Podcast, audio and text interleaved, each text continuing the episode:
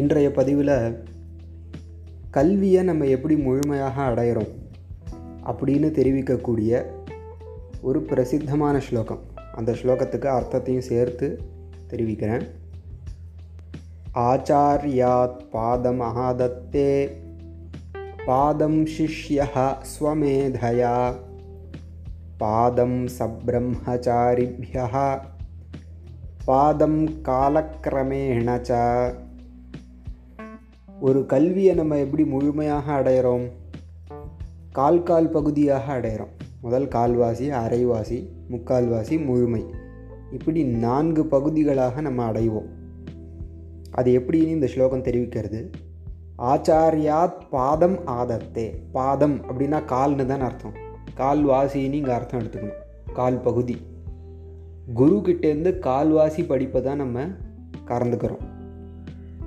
Teacher முன்னாடி உட்காந்துண்டு நம்ம வித்தியை கற்றுக்குறோமே கால்வாசி தான் நம்மளால் எடுத்துக்க முடியும். குருக்கிட்டேருந்து மட்டும். அப்புறம் அடுத்த கால்வாசி நம்ம சொந்த புத்தியை வச்சுண்டு டெவலப் பண்ணுறோம் பாதம் சிஷ்யா ஸ்வமேதையா மேதான அறிவு.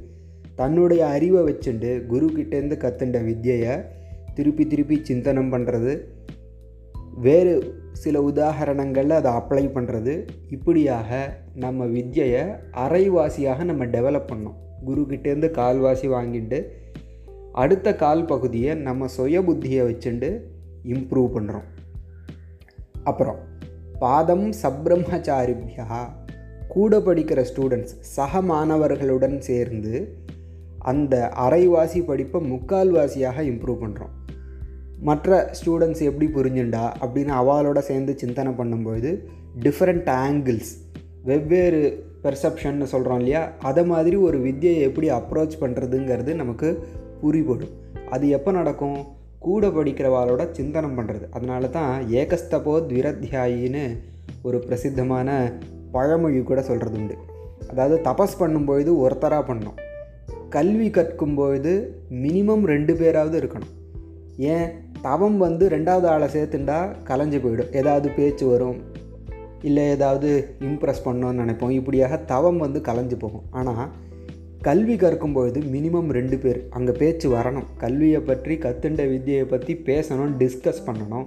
அதே மாதிரி ஒருத்தர் ஒருத்தர் இம்ப்ரெஸ் பண்ண போட்டா போட்டி போட்டுண்டு நல்லா ஜம்முன்னு படிக்கணும். அதனால் மினிமம் ரெண்டு பேராவது இருக்கணும் படிக்கிறதுக்கு.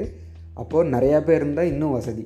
நிறையா சிந்தனைகள் எப்படி எப்படி மிச்ச பேர்லாம் சிந்தனம் பண்ணுறா எப்படி அப்ரோச் பண்ணுறா அப்படின்னு நமக்கு தெரியும்.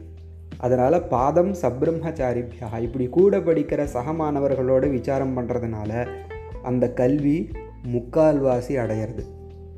அப்புறம் கடைசி கால் பகுதி முழுமை அடையிறது எப்போ? காலக்கிரமேணச்ச பாதம் காலக்கிரமேணச்ச. கடைசி கால்வாசியை வந்து காலம் நமக்கு சொல்லிக் கொடுக்கும்.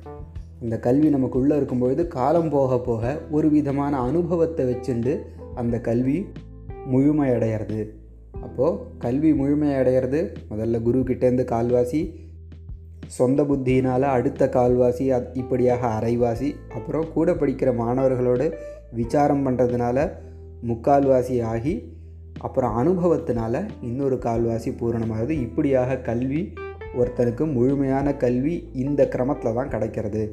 அப்படின்னு தெரிவிக்கக்கூடிய ஸ்லோகமாக இது இருக்குது ஆச்சாரியாத் பாதம் ஆதத்தே பாதம் சிஷ்யா ஸ்வமேதையா பாதம் சப்ரம்மச்சாரிபியா பாதம் காலக்கிரமேணச்ச